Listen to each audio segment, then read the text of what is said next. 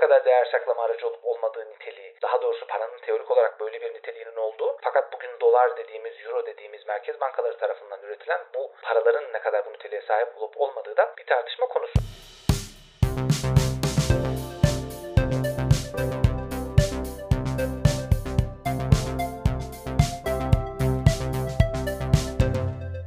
Süper Panoptikon'un yeni bölümüne hoş geldiniz. Bugün bu bölümde sizlerle coin nedir, token nedir ve bunlar arasında ne tür farklar vardır? Evet Bitcoin, altcoin'ler gibi kavramları hep duyuyoruz ve Bitcoin'in haricindeki diğer her şeye coin diyoruz fakat onlar aslında coin değil. Bunların farklı farklı tipleri var. Bu tipler nelerdir vesaire gibi sorulara hep birlikte yanıt arayacağız. Şöyle başlayalım isterseniz. E, tabii ki hepimizin aklına coin denince Bitcoin geliyor. Burada e, ilk bölümden sonraki iki bölümde blok zincirin nasıl çalıştığı ve aynı şekilde merkeziyetsizliğin ne olduğu bölümlerinde biz Bitcoin'in nasıl bir mantıkla yani blok zincir olarak teknoloji ve ağ yapısı anlamında nasıl bir mantıkla çalıştığı üzerine vesaire gibi şeyleri konuştuk. Dolayısıyla bu podcast'i dinleyenlerin aslında blok zincir nedir, nasıl bir yapısı vardır, blok ne demek, bunlar nasıl birbirine zincirle bağlı vesaire gibi şeyleri artık bildiğini varsayıyoruz ve bu bölümü aslında onların üzerine inşa ediyoruz. Eğer o bölümleri dinlemediyseniz öncelikle gidip o bölümleri dinlemenizi rica ediyorum. Hepinizin bildiği gibi Bitcoin aslında e, maksimum olarak 21 milyon adet üretilebiliyor e, henüz üretilmedi ama e, 2100 yılı ve üzerine geldiğinde e, sonuç olarak bu kadar milyon adet üretilmiş olacak. Yani kısıtlı, sınırlı bir finansal varlıktan bahsediyoruz ve hali hazırda ben şu anda bu programı kaydederken 19 milyon 234 bin 249 adet madenciler tarafından bulunmuş ve tırnak içinde aslında üretilmiş demeyelim de buna biz kazılmış diye Türkçeleştiriyoruz. Genelde biliyorsunuz işte madenci de ondan deniyor ya kazı. E, işte şu coin'i kazıyorum, bu coin'i kazıyorum gibi. Aslında madenciler tarafından bulunmuş, kazılmış bir değerden bahsediyoruz. Şu anda 19 milyon 234 bin 250 civarında toplam olarak var olan bir varlık. Bir de altcoin diye bildiğimiz bir varlık sınıfı var. Aslında burada Bitcoin'in dışındaki diğer coinler ya da diğer varlıklar kastediliyor genelde altcoin deyince. Oradaki alt da aşağı olmak anlamında süfli derdi eskiler bir sıfat değil aslında alternatif coinler. İngilizce alternatiften geliyor. Yani Bitcoin'in alternatifi olan Bitcoin'in haricindeki diğer coinler olanak biliniyor. Fakat bunların da çoğu teknik olarak coin değil aslında. Bizim token dediğimiz tokenlar. E, ben yine bu programı kaydederken Coin Market Cap isimli siteden baktığımda onlar da coin token diye eskiden ayırıyorlardı. E, şu anda tek bir başlık altında toplamışlar. Cryptos yazıyor. Yani kriptolar aslında kripto varlıkları kastediyorlar. Toplamda Coin Market Cap'in listelediği 22.032 adet kripto var diyor. Ben bu programı kaydederken bakın 22.000 adet varlıktan bahsediyoruz. Bu programın sonunda bunların para olup olmayacağı, gerçekten bir değer saklama aracı olup olmayacağı konusundaki bazı tartışmalı yerleri de temas edeceğiz, değineceğiz ama 22 bin tane varlığın olduğu bir alandan bahsediyoruz. Ne kadar büyük olduğunu, ne kadar aslında yeniliğe açık ve bir şeylerin denenen bir alan olduğunu da görmüş oluyoruz. Şimdi geçen bölümde aslında e, coinler neden var ve biz coinlere neden ihtiyaç duyuyoruz vesaire gibi şeylere ben e, kısa da olsa değinmiştim. Çünkü merkeziyetsizlik dediğiniz şeyde insanların bu ağın çalışması için bilgisayarını çalıştırması gerektiği. Dolayısıyla bu sistemin çalışması için de bu bilgisayarını çalıştıran yani gelip bu ağda katılımcı olan insanlara bir ödül bir şey vermemiz gerektiği. Yoksa niye çalıştırsın ki bir sürü elektrik parası ödeyeceği için vesaire demiştim. Orayı biraz daha açmak istiyorum. Çünkü şu tam kavranmıyor. E yani tamam blok zincir teknolojisini anlıyoruz güzel de coin'e ne gerek var? Neden ihtiyaç var? Bunun arkasında bir ponzi sistemi mi var? Nasıl alınıyor? Bu nereden üretiliyor? Üretim mekanizması ne? Para dediğiniz şeyi merkez bankaları basıyor ama coin'i kim basıyor? Coin nasıl üretiliyor falan gibi sorular oluyor. Bunun da arkasında yatan şey aslında o bir önceki bölümde merkeziyetsizlikte aslında kısa kısa değindiğim fakat yine bizim o blok zincirin mantığını anlamamamız yatıyor. Önümüzdeki 3 dakika içerisinde neden coinlere ihtiyaç var ve nasıl çalışıyor? Sistemi tekrar anlayacağız. Şimdi ben merkeziyetsizlik başlığında hatırlarsanız söylemiştim. İsteyenin gelip katılımcısı olabildiği ve çok çok büyük paralar ödemeden bu blok zincire ben de işlem onaylamak istiyorum. Ben de bu blok zincirin kayıtlarını tutmak istiyorum dediği blok zincirlere biz gerçek anlamda tırnak içinde merkeziyetsiz diyoruz diyordum ve bunun da e, gelin hadi biz yeni bir blok zincir başlatıyoruz. Burada bir network çalıştıracağız ve bir ekonomik değer olacak dediğimizde insanların bunu çalıştırabilmesi için oradan bir gelir elde etmesi lazım. Çünkü basit bir şekilde bir bilgisayar çalıştırmanın bir maliyeti var ve gideri var. Dolayısıyla bu gideri karşılayabilecek gelir modellerine ihtiyacınız var ve blok zincirlerinin üzerinde coinlere bundan dolayı ihtiyaç var demiştim. Bunlar aslında bizde bizde derken blok zincir alanında teknik terminolojide iki şekilde ayrılıyor. Birisi permission permission, diğeri de permissionless. Yani İngilizce e, bilenleriniz e, zannediyorum doğrudan anlamıştır ama permissionless derken doğrudan bir izne ihtiyaç duymayan yani benim aslında merkeziyetsizlik bölümünde kastettiğim yani permissionless blok zincirler aslında izne dayanmayan, izne ihtiyaç olmayan diye düşünebiliriz. Herhangi bir kişiden, kimseden izin almadan sizin gidip doğrudan ona bağlanabileceğiniz, katılabileceğiniz ve o blok zincirle interaksiyona girebileceğiniz, etkileşime girebileceğiniz blok zincirler. Permissionless blok zincirler. Bir de işte permissioned blok zincirler var. Bu blok zincirler ise yine geçtiğimiz programda işte biz onlara gerçek anlamda merkeziyetsiz siz demiyoruz dediğim. Burada sizin ağa katılabilmenizin yolu bir merkezi otoriteden, bir şirketten, bir blok zincir yönetim kurulundan her neyse o işte o konsensus modeline katılmanızın yolu oranın katılımcısı, işlem onaylayıcısı, validatörü, nodu her ne diyecekseniz deyin olmanızın yolu onların size vereceği permission'dan yani izinden geçiyor. Dolayısıyla aslında temelde merkeziyetsizlik tartışması açısından biz bunu izin gerektiren ya da izin gerektirmeyen yani permissioned ya da işte permissionless diye ikiye ayırıyoruz. Şimdi coin burada zaten özel blok zincirler yani private blok zincir dediğimiz aslında bir izne dayanan blok zincirler genel olarak kapalı oluyor. Kapalıdan kastım şu. Orada transaction'ları hepsi böyle değil tabii ki ama genel olarak diyorum. Orada siz transaction'ları göremiyorsunuz. Transaction'lar private oluyor. Genellikle orada governance'ların yani işte hükümetlerin ya da büyük şirketlerin kendi işlettikleri bir yönetim ya da yönetişim genelde de yönetişim değil yönetim modeli oluyor. İkisi arasında da çok çok bariz bir fark var. Yönetim ve yönetişim iki farklı kavram. Belki sadece bunun üzerine bir bölüm bile yapabiliriz. Çünkü hem felsefi hem sosyal tarafı da var bunun. Toplumsal bir tarafı da var tarihten gelen. Dolayısıyla burada aslında farklı farklı blok zincir karakteristiklerinden bahsediyoruz. Diğerinde tamamen merkeziyetsiz, oradaki katılımcıların karar aldığı, kuralları belirlediği, transparan bir ağın olduğu, bizim blok zincir üzerindeki işlemleri görebildiğimiz bir blok zincirden yani izne gerek duymayan blok zincirden bahsederken diğer tarafta zaten kapalı hali hazırda gelir gelir modeli olan bir şirket olan vesaire blok zincirden bahsediyoruz. Siz de takdir edersiniz ki izne dayanan dolayısıyla bir merkezi yapısı şirketi arka tarafında tırnak içinde bir gücü, bir bağlantısı bulunan şeyin gelir modeline ya da orada bir oyun teorisi anlamında bir ekonomik değere ihtiyacı olmayabiliyor. Fakat biz eğer gerçek anlamda merkeziyetsiz permissionless bir blok zincir başlatacaksak buranın çalışabilmesi için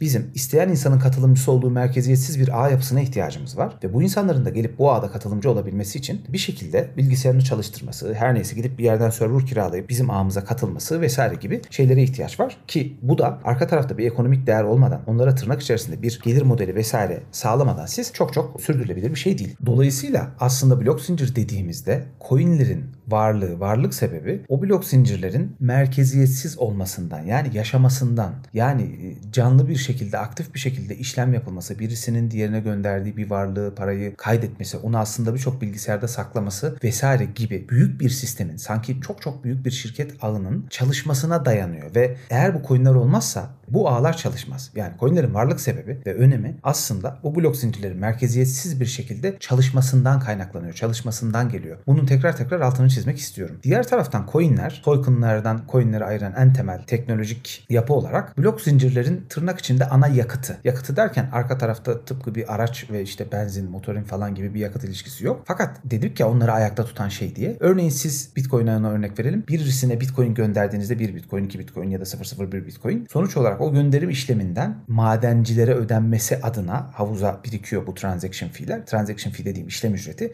Sizden cüzi bir miktarda işlem ücreti alınıyor. Tabi bu her zaman cüzi bir miktar olmuyor. Alım çok yoğun oldu. İşte o Bitcoin'in fiyatının fırladığı vesaire insanların kitlelerin gidip Bitcoin aldığı oradan oraya gönderdiği falan filan zamanlarda çok çok yüksek e, ücretler ödeyerek bir transaction'ı yaptığımız oluyor. Sanıyorum Ethereum blok zinciri üzerinde 300 dolar falan sadece bir işlem ücreti e, ödediğim zamanı hatırlıyorum. Hani benim kendi blok zincir tarihime baktığımda tabii ki orada finansal bir gelir beklentiniz var ve onu düşünerek bu parayı ödüyorsunuz. Elbette her bir işleme böyle bir para ödemiyorsunuz ama çok anormal dönemlerde network fee dediğimiz ağ, ağın yoğunluğundan dolayı bu transaction fee'ler çok çok yüksek ücretlere gelebiliyor. Ama normalde siz bir kişiye Bitcoin gönderdiğinizde, siz bir kişiye Ethereum gönderdiğinizde bu işlemin işlem ücreti, transaction fee'si o blok zincirin ana coin'iyle kesiliyor. Yani aslında coin'ler tıpkı Bitcoin örneğinde olduğu gibi, tıpkı Ethereum örneğinde olduğu gibi evet bir ödül sistemine bağlı. Kiminde az önce anlattığım gibi işlem ücretlerinin toplanıp bir havuzda biriktiği ve o bloğu bulan kişiye ödül olarak verildiği, kiminde de daha farklı mekanizmalarla kullanılan bir finansal değerler. Ve burada tekrar tekrar belirtmek istiyorum. Coin'ler genelde bazı blok zincirler ya da bazı dep'ler, dep derken de aslında app biliyorsunuz application, dep ise decentralize application yani merkeziyetsiz aplikasyonlar. Yani blok zincirler üzerinde çalışan aplikasyonları kastediyoruz. Bazı dep'ler yani merkeziyetsiz aplikasyonlar transaction fee'yi kendisi yine arka tarafta aslında blok zincirin ana coin'iyle ödeyip kendi token'ıyla ben e, işlem ücreti kabul ediyorum diyebiliyor. Fakat siz bir blok zincirde işlem yapıyorsanız eğer o blok zincirin coin'iyle işlem ücretini ödüyorsunuz. Neden? Çünkü madenciler ya da eğer proof of stake'deki staker'lar, validatörler tırnak içerisinde sizden alınan o işlem ücretiyle ödüllendirilebilsin diye bir havuz oluşturuluyor ve o paralar oraya aktarılıyor. Her bir coin'de, her bir coin'de demeyelim ama her bir blok zincirinde farklı farklı mekanizmalar var. Farklı farklı konsensüs algoritmaları var. Bunları ilerleyen bölümlerde belki blok zinciri üzerinde tek tek tek e, ayrıntılandıracağız ama bu şimdinin konusu değil. Yani coin dediğimiz şey bir blok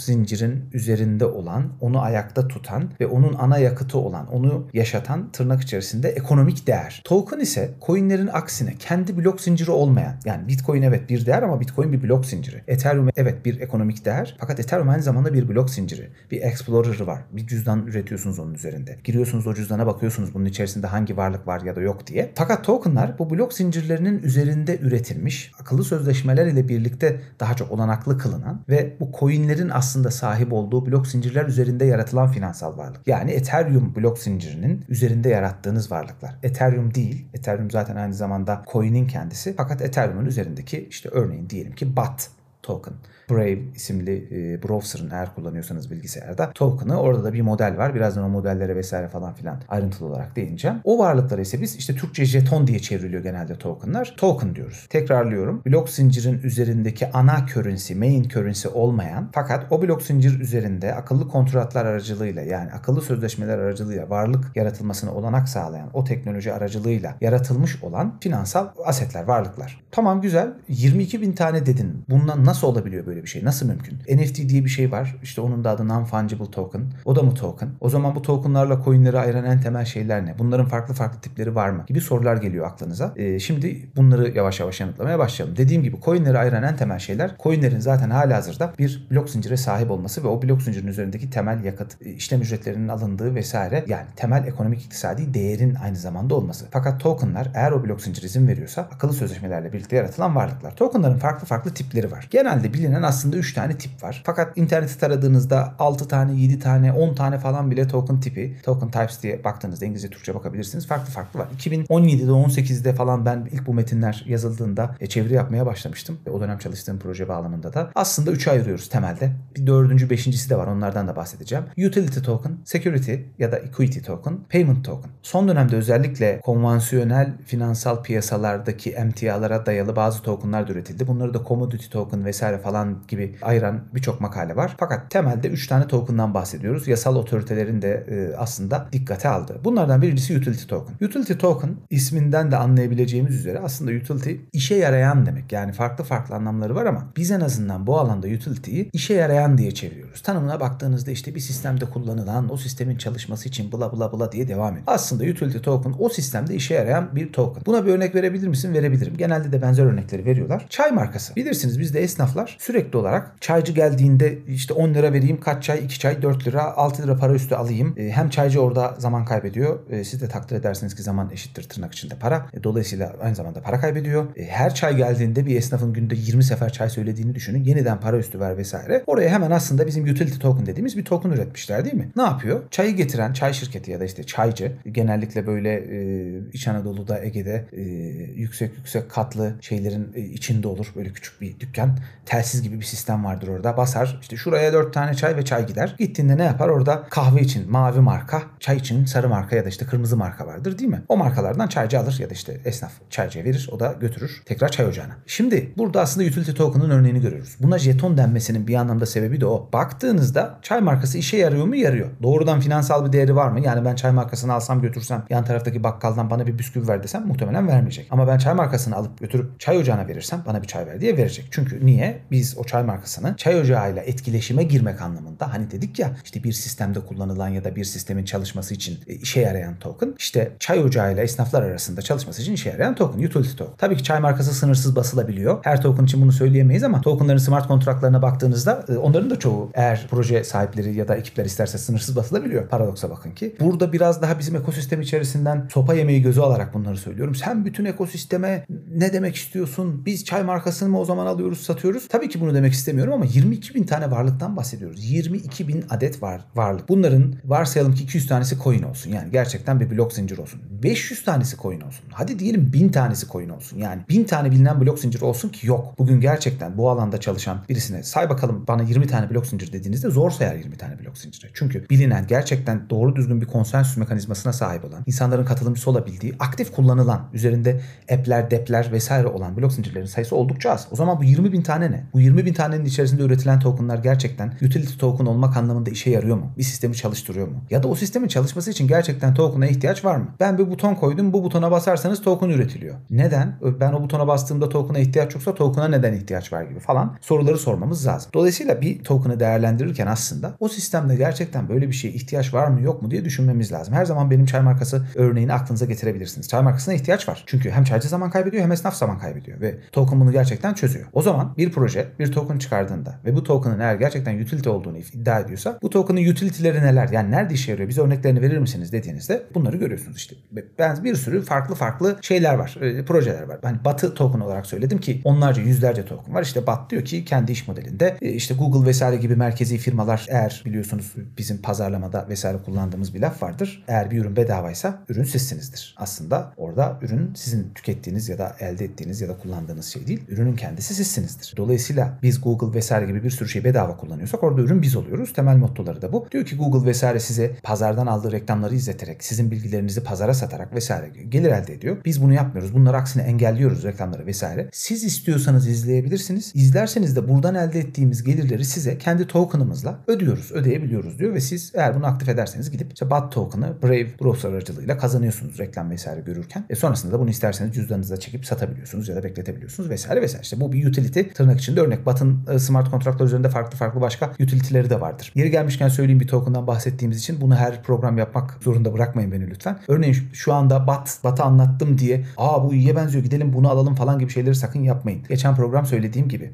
sermaye piyasası kurulunun verdiği lisanslar var. Yatırım tavsiyesini ben dahil hiç kimse veremez. Bunun için sizin yatırım danışmanı olmanız lazım ve yatırım danışmanlığı profesyonel bir iş. Yani piyasaları iyi bilmeniz lazım. İktisat, ekonomi vesaire gibi mümkünse bir okuldan gelmeniz lazım. İlle bu okuldan gelmenize gerek yok ama en azından bunların derslerini, eğitimlerini almanız lazım. Lütfen buradaki e, bahsedilen herhangi bir coin'i ya da token'ı yatırım tavsiyesi olarak algılayıp almayın. İşte ben bat anlatıyorum. Elimde bir tane bile bat yok yani. Satın aldığım, tuttuğum için söylemiyorum. O an şu an konuşurken aklıma o geldi. Genelde bu programı kaydederken de çok planlı programla önüme bir metin yazıp falan filan kaydetmiyorum. Ya çok temel e, coin'den bahsederim. İşte token nedir ondan bahsederim. Coin tiplerinden bahsederim falan diye böyle 3-4 line yanımda bir not defterim oluyor. Öyle devam ediyorum. Ondan dolayı şu an aklıma bat geldiği için batı anlattım. Farklı farklı bir sürü token var. Yani onları da örnek verebilirim. İkinci bizim token tipimiz security ya da işte equity token falan olarak da geçiyor ama buradaki şey security token. En belalı olan kısım bu. Genelde Amerika ya da işte devletlerin sermaye piyasası kurullarıyla belaya kaldığımız kısım burası. Buradaki security dediği İngilizce herkesin aklına hemen güvenlik gelebilir. Aslında güvenlik değil. Bu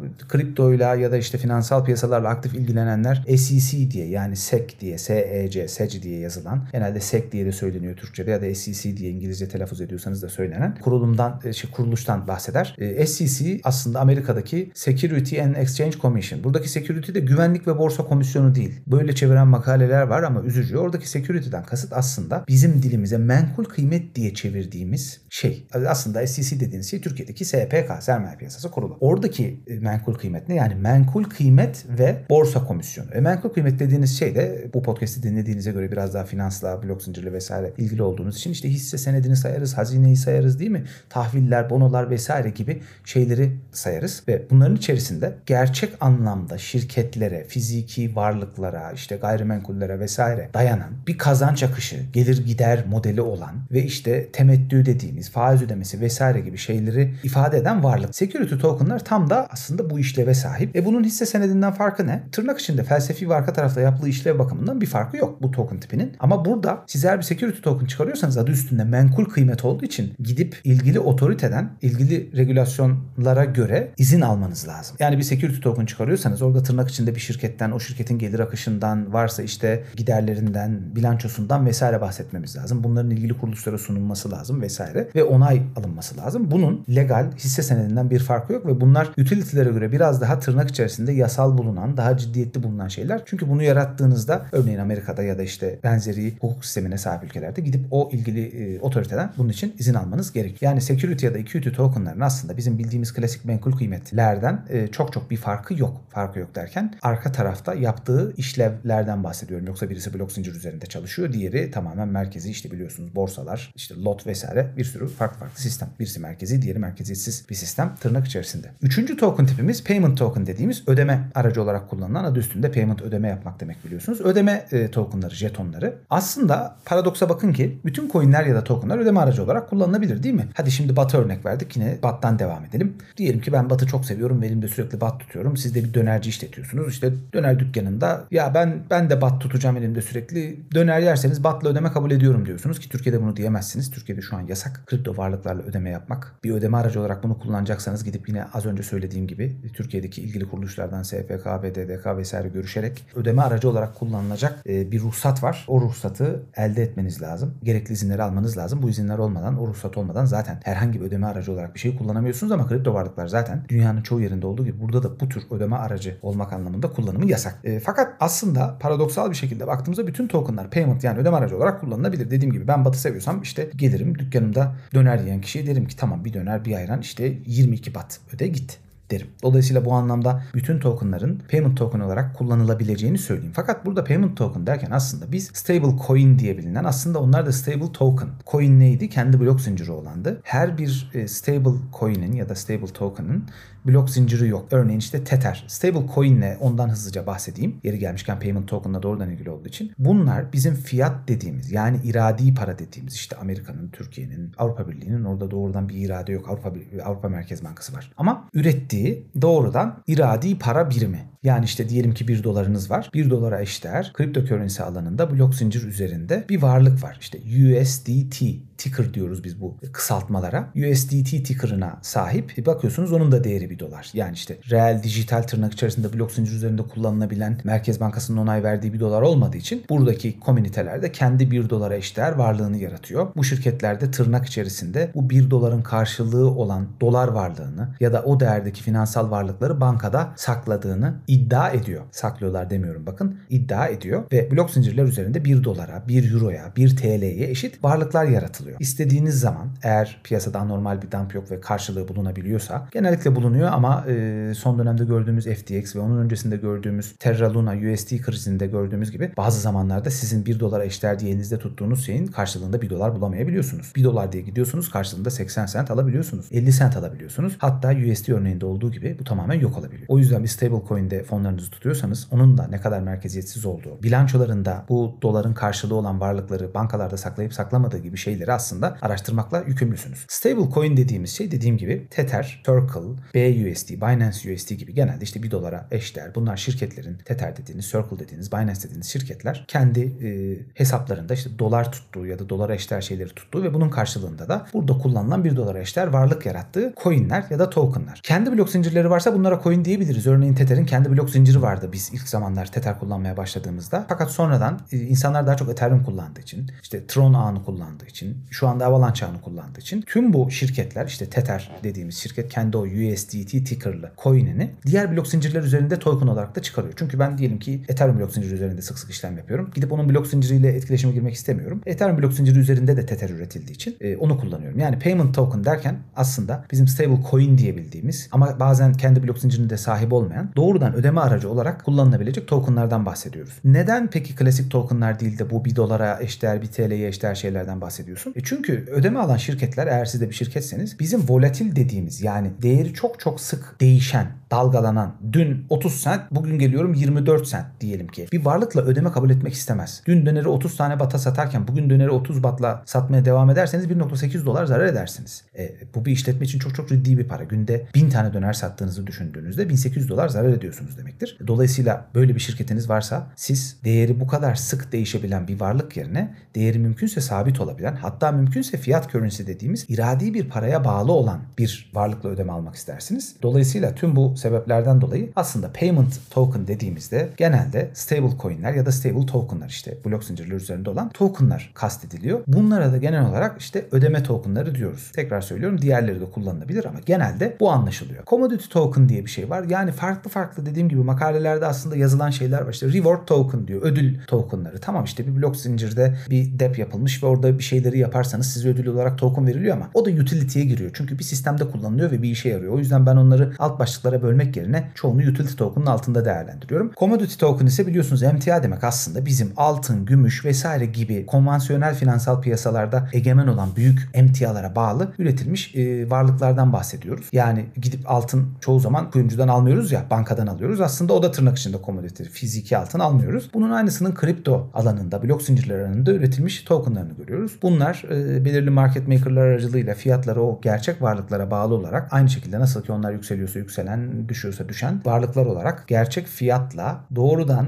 bu varlıklara endeksli bir şekilde desteklenen e, tokenlar, jetonlardır. E, jeton deyince biraz şey yaptık, çok havalı gelmiyor dediğinizi duyar gibiyim ama bunlar böyle yani işe yarıyor sonuç olarak. Dediğim gibi hani coin blok zincirin çalışmasında ilk başta anlattığım gibi bir mekanizmaya sahip. Fakat tokenlar biraz daha farklı. Jetonu nerede kullanırdık? E, yaşı biraz daha böyle 35-40'lı yaşta olanlar hatırlar. Atari salonları vardı biz çocukken. Giderdik. Para geçmezdi o cihazlarda. Verirdik 5 lira. O zamanlar 5 lira da yoktu. Milyonla falan ifade edilen şeyler vardı. 20 milyon verirdiniz. İşte 20 tane token alırdınız. Yani jeton alırdınız. Sonra giderdiniz o jetonlar işte utility bakın işe yarıyor. Ne yapıyorsunuz? Makineye atıyor. Size oyunu çalıştırıyor. Onu orada kullanırdık. Makineye atıp oyun oynardık. E, o zaman biz böyle jetonlar mı satın alıyoruz? Elbette almıyorsunuz. Ama 22 bin tane coin'in token'ın olduğu yerde de aldığınız şeyin gerçekten işe yarayan bir jeton olup olmadığını değerlendirmenizi öneririm size. Şiddetle öneririm. Çünkü gerçekten 22 bin tane işe yarayan jetona ihtiyaç var mı? Bunlar gerçekten bir işe yarıyor mu, yaramıyor mu gibi sorular e, aslında herkes tarafından ciddiyetle sorulması gereken sorular. Özellikle de yatırım yapmadan önce. Tamam peki şimdi coin ne demek? Token ne demek? Biraz daha anladık. Genel olarak bunlara kripto currency, kripto para deniyor. Neden bunlara para deniyor? Sen burada coin dedin, token dedin, ödeme aracı da kullanılıyor, işe de yarıyor dedin ama bunlar genel olarak kripto paralar olarak değerlendiriliyor. Biz bunları para olarak kabul edebilir miyiz? Ya da sadece payment tokenları, payment coinleri mi para gibi kabul edeceğiz ya da para olarak kabul edeceğiz? Diğerlerini etmeyecek miyiz diye. Bununla ilgili iktisatçılar çok çok fazla tartışma yürütüyor. Sempozyumlarda da yürütüyor, bizim kripto alanında da, YouTube kanallarında da yürütüyor. Bunların hepsini oralarda görebilirsiniz. Ama şöyle bir şey var. Şimdi geçtiğimiz gün Şant Manukya'nın Global Piyasalar isimli kitabını bitirdim. Kendisine de buradan saygılarımı sunuyorum. Çok çok değerli bir insan. Sürekli e, tweetlerini okuduğumuz, ara ara Twitter'da paylaştığı yazılarını, çok çok nadir de olsa blogunda paylaştığı o değerli makalelerini okuduğumuz çok çok ender, entelektüel, değerli bir insan. Kitabını bitirdim. Kendisini de çok sık takip ediyorum. Onun kitabının hemen başında Paranın Macerası isimli bir başlık var. Ve orada aslında hani biraz iktisat okuyan herkes bilir. Yani paranın ne işlevi vardır diye ki Şant Bey çoğu e, gittiği sempozyumda vesairede de özellikle öğrencilere vesaire bu alanda yeni tanışacak insanlara anlatırken konuya buralardan girizgah yaparak başlıyor. Kitapta diyor ki paranın 3 tane işlevi var. Bir değişim aracı olması, iki değer saklama aracı olması, üç değer ölçüsü olması. Yani para bir değer ölçüsüdür diyor. Ve e, oradan eğer kitabı okursanız çok çok güzel bir şekilde tarihini de anlatacak bir şekilde meseleyi dünü bugünü yarını geleceğe kadar Bitcoin'e blok zincire kadar götürüyor. Çok çok değerli bir kitap. Yani okumadıysanız mutlaka okumanızı öneriyorum. Hele hele bu alana yeni girecek insanların kesinlikle okumasını öneriyorum. Birçok kitaptan önce çok güzel böyle nadide bir dille yazılmış çok anlaşılır e, keyifle okuyacağınız bir kitap. Bu kısa e, Şantman okuyan kitap tanıtımından hemen tekrar para mı değil mi tartışmasına dönelim. Şimdi burada Şant Bey'in ve diğer çoğu iktisatçının belirttiği gibi işte paranın 2-3 tane bazı makalelere göre ya da iktisatçılara göre daha fazla işlevi var. Biz kripto varlıklar bunları sağlıyor mu sağlamıyor mu diye tartışmalıyız belki bunlara para demeden önce. Şimdi bir defa para dediğiniz şey tarihine baktığınızda Şant Bey burada kitapta da anlatıyor. Senyoraj diye bir kavram var. Aslında senyoraj dediğiniz şey Wikipedia vesaire ansiklopediler ya da işte Google'ladığınızda tanımını göreceksiniz. Para dediğiniz şeyin bir üretim maliyeti var. İşte ben diyelim ki 10 lira basıyorum 1000 tane. E, işte bunu kaç paraya mal ediyorum? Diyelim ki işte 10 lira basıyorum.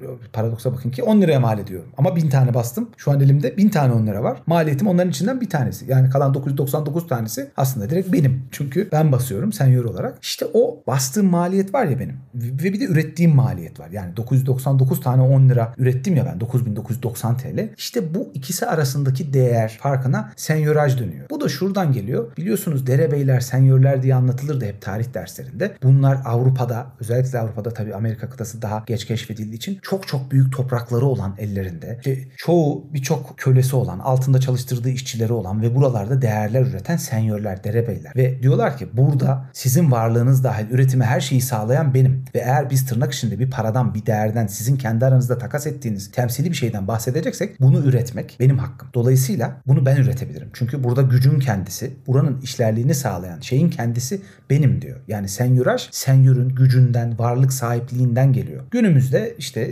iktisat teorisi diyor ki senyöraj dediğimiz şey artık bu hak tamamen alınmıştır. İşte anayasalar, toplumlar, topluluklar vesaire aracılığıyla merkez bankalarına devredilmiştir. Dolayısıyla hükümetler, kamusal otoriteler diyor ki bugün para dediğin şeyi tıpkı o zaman senyörün dediği gibi üretme hakkı, basma hakkı yani onu üretme maliyetiyle onun yarattığı yeni değer arasındaki fark bana ait. Türkiye Cumhuriyeti Merkez Bankası'na ait işte. Amerikan Merkez Bankası'na ait vesaire vesaire vesaire. Dolayısıyla bir kripto paranın arkasında tırnak içerisinde böyle bir merkezi senyöraj yok. İyi de olması gerekiyor mu? Kripto paralar zaten merkeziyetsiz. O zaman bizim senyörajımız da merkeziyetsiz yapılar mı? diye sorular geliyor insanın aklına. Fakat bu böyle bir şey de değil. Yine Şant Bey'in kitabına da baktığınızda para nedirle ilgili okuma yaptığınızda ben daha önce Marx'ın kapitalinden örnek verdim. Çok fazla metin var bununla ilgili. Hatta belki ilerleyen programlarda bir iktisatçı alıp belki Şant Bey'i davet edip bunlar para olur mu bir gün olabilir mi? Bunun mümkünatı var mı konusunu da tartışabiliriz ama para tamam enflasyon sebebiyle özellikle Türkiye'de TL çok sık değer kaybediyor ya da işte Amerika'da e, bugün %15 %20 bazı komoditeler karşısında doların değer kaybettiğini görüyoruz ama bunlar paranın tarihine baktığınızda çok çok olan şeyler değil. Yani para dediğiniz şey bazı enflasyonist dönemleri çıktığınızda finansal varlıklar gibi bizim aldığımız sattığımız varlıklar gibi anormal değer kaybeden ya da anormal değer kazanan şeyler değil. İşte bizim genellikle gittiğimiz e, aynı Cem Yılmaz'ın dediği gibi para çokomel eğrisi yani işte para verip çokomel aldığımız bir e, aracı şey ve kökeni de işte banknot yine burada anlatıyor Şart Bey kitapta altın vesaire kuyumcular e, kitap okuyanlar orada da kökenini tarihini falan filan da bulabilir. Bu arada kitap demişken bir kitap daha söyleyeyim. Paranın İcadı isimli bir kitap okumuştum. Bir, bir buçuk yıl önce. Çok çok keyifli. Tellect yayınlarıydı yanılmıyorsam. Yayın evi basmıştı. Şant Bey'in kitabı gibi değil. Çok daha tarihi ve detaylı bir şekilde paranın tarihi. İtalya'da hangi kentte, hangi yıllarda nasıl bir para varmış vesaire anlatan bir kitap. İlgisi olanlar e, öyle bir metin de okuyabilir. Ya da hatta ben tamamen buna özel bu alanla ilgili kitap önerileri diye böyle bir program yapabilirim belki. Şu kitap bu kitap e, en azından kendi okuduklarım, okumadıklarımla ilgili tabii ki bir şey söyleyemem. E, ama o kitabı da önerebilirim mutlaka eğer bu konuya ilgi duyuyorsanız. Şimdi o kitaba da baktığınızda işte Şant Bey'in kitabına da baktığınızda ya da diğer yerlere de paranın böyle çok anormal, sürekli ya da değer kaybeden bir şey olmadığını görüyorsunuz. Ki zaten Bitcoin'in de aslında tırnak içinde paranın dedik ki 3 tane işlevi var. O işlevlerin hepsine sahip olması gibi bir iddiası yok. Ve Bitcoin paraların aksine çok çok volatil. Yani bir gün e, ya bundan fazla değil 4 yıl önceye baktığınızda 3000 küsürlere 4000 küsür dolarlara değen bir varlıktan bahsediyoruz. Yine çok geçmeden yaklaşık 2-2,5 yıl içerisinde 70 bin dolara giden bir varlıktan bahsediyoruz. Yani neredeyse 20-25 kat bir yükselişten. Buna benzer paralar olabilir ama işte bu aslında o iradi anlamda çok parayı temsil etmez. Zaten para dediğinizde de finansal piyasalarda ciddiye alınan para sayısı çok çok sınırlıdır. Öyle işte diyelim ki 200 tane ülke var ve diyelim ki bu 200 ülkenin ne bileyim 150'sinin kendine ait paraları var. Onların hepsi ciddiye alınmaz. Bunların sayısı çok çok çok çok sınırlıdır. Yani finansal piyasalarda geçerli olan arka tarafta swap açılabilecek ya da işte merkez bankalarının sakladığı e, nitelikli diyebileceğimiz fiyat görüntülerin de sayıları sınırlıdır. Her ne kadar bir sürü merkez bankası ve ürettiği paralar olsa da. O zaman bu çok o paranın dediğimiz gibi değer saklama aracı olmasına uymuyor. Nasıl uymuyor ya? Bitcoin'i 10 yıl önce almış olan parasını 300'e katladı. Doğru. Evet o kişinin açısından. Fakat Bitcoin'i bir yıl önce almış olan da parasının üçte birini kaybetti. Biz parayı niye saklıyorduk? Bugün tuttuğum 1 dolarım işte 10 yıl sonra tekrar 1 dolar olarak kalabilir mi diye. Bazı iktisatçılar doların özellikle 20'li 30'lu yıllardan bu yana alım gücünün ne kadar düştüğünü gösteren bazı grafikler yayınlıyor. Evet o anlamda dolar da aslında değer saklama aracı olarak kullanılamıyor. Çünkü merkez bankaları tarafından sürekli olarak basılıyor ve fazla fazla üretiliyor. Ve bunun da e, eleştiri merkezinde olması sebebiyle paranın ne kadar değer saklama aracı olup olmadığı niteliği, daha doğrusu paranın teorik olarak böyle bir niteliğinin olduğu fakat bugün dolar dediğimiz, euro dediğimiz merkez bankaları tarafından üretilen bu paraların ne kadar bu niteliğe sahip olup olmadığı da bir tartışma konusu. Ama Bitcoin'in aslında white paper'ına baktığımızda biz zaten orada Satoshi'nin hiç de böyle bunu alın uçacak kaçacak yüz katı yapar gibi bir şey düşündüğünü görmüyoruz. Aksine Satoshi orada benim blok zincir bölümünde daha önce de söylediğim gibi diyor ki bu kişiden kişiye kişiler arası peer to peer bir ödeme sistemi. Orada Satoshi bunu alın saklayın bu geleceğin altına olacak falan gibi şeyler söylemiyor aslında. Yani paranın az önce saydığım 3 işlevinden doğrudan birine gönderme yapıyor. O da ne? Değişim aracı olması. Ya siz aslında e, merkez bankalarının paralarını kullanmak yerine Bitcoin'i kendi aranızda takas yaparken değişim aracı olarak kullanabilirsiniz. Bu aynı zamanda değer ölçüsü olduğu da anlamına geliyor. Diyelim ki ben işte bir Bitcoin veriyorum, bir koli yumurta alıyorum. Keşke o kadar Bitcoin'im olsa ya da keşke bir koli yumurtam olsa da bana karşılığında birisi Bitcoin verse. Bu bir aynı zamanda değer ölçüsü demek. Yani Satoshi White Paper'da aslında değer saklama aracı olmasına değil, paranın diğer iki işlevine vurgu yapıyor. Değişim aracı olması ve değer ölçüsü olmasına. E dolayısıyla o zaman biz bunun her ne kadar kökeninde felsefesinde doğrudan böyle bunu alalım uçsun kaçsın vesaire diye kullansak da aslında bunun white paper'ında böyle bir şey olmadığını görüyoruz. Biz kullansak da derken e, şunu söylemeye çalışıyor. Finansal piyasalarda yani daha konvansiyonel finansal piyasalardan bahsetmiyorum ama kripto paralar ağırlıklı finansal piyasalarda bireylerin Bitcoin'i neden aldığı ile ilgili araştırmalar yapıldı daha önce. Örneğin ben 2019'da öyle bir rapor okumuştum. Ya da işte bunların en çok alındığı satıldığı ülkelere bakın. Türkiye geçen gün Michael Saylor açıkladı Twitter'dan. Birinci sıraya yükselmiş. %24 küsür ya da 25 küsür diye yanılmıyorsam. Şimdi neden Türkiye gibi, Brezilya gibi, Rusya gibi ülkelerde bunlar çok sık alınıyor, satılıyor? Buna bakmak lazım. Bununla ilgili araştırmalar vardı. Bu insanlar Bitcoin'i gerçekten az önce söylediğimiz paranın değişim aracı olması ya da değer ölçüsü, ölçüsü olması işlevi sebebiyle mi alıyor? Yoksa ben bunu değer saklama aracı olarak alayım. Yani aslında bu işte 4000'den 60 bine uçtu, 20 binden 70 bine çıkıyor ve para kazanalım buradan diye mi alıyor kitleler bunu? Biz derken bunu alıyoruz derken bunu kastediyorum. Genelde bunu biz bir yatırım aracı olarak kullanıyoruz. Tabii ki değer saklama aracı olarak da kullananlar var ve çoğunluk en azından ben de e, hani varlıklarımızın bir kısmını merkezi otoritelerin e, ürettiği, getirin dediği dediği, güvenin dediği yerler yerine buralarda saklamayı tercih ediyoruz. Bunlar bu türde kullanılıyor. Fakat bu alanda yapılan araştırmalara baktığımızda kitleler bunu daha çok 5 bini 20 bin yaptım, 20 bini 70 bin yaptım. Biraz daha hem saklayayım, e, param değerli kalmaya çalışsın hem de buradan daha fazla para kazanabilirsem kazanayım diye alıyor ve tutuyor. O zaman bu bizim klasik anlamda anladığımız para gibi olmuyor. Diğer birçok e, spekülatif yatırım varlığı gibi bir varlığa dönüşüyor. Yani para dediğimiz şeyin her ne kadar doğrudan uç işlevine temas etmese de aslında biraz daha ağırlıklı olarak değer saklama aracı ve dolayısıyla bu değeri saklamak ve daha fazla getiri, yatırım getirisi elde etmek amacıyla yatırım için kullanılan bir e, varlık olarak kullanıyoruz genelde. Çok uzadı program. E, önümüzdeki programlarda bu tartışmaları biraz daha derinlikli akıllı sözleşmeler vesaire bağlamında ayrıntılandıracağız. Fakat bugün e, coin'in ne olduğu, token'ın ne olduğu, bunların nasıl çalıştığı, nasıl türlerinin olduğu, bunlara para deyip diyemeyeceğimizle ilgili çok çok temel bir program kaydettik. Dinlediğiniz için teşekkür ederim. Sorularınızı süperpanoptikon tabii ki superpanoptikon.gmail.com adresine atabilirsiniz. Birkaç soru ve öneri geldi. Onlarla ilgili de bir program yapacağız yakında. Çok çok teşekkür ederim. Kendinize iyi bakın. Saygılar, hürmetler.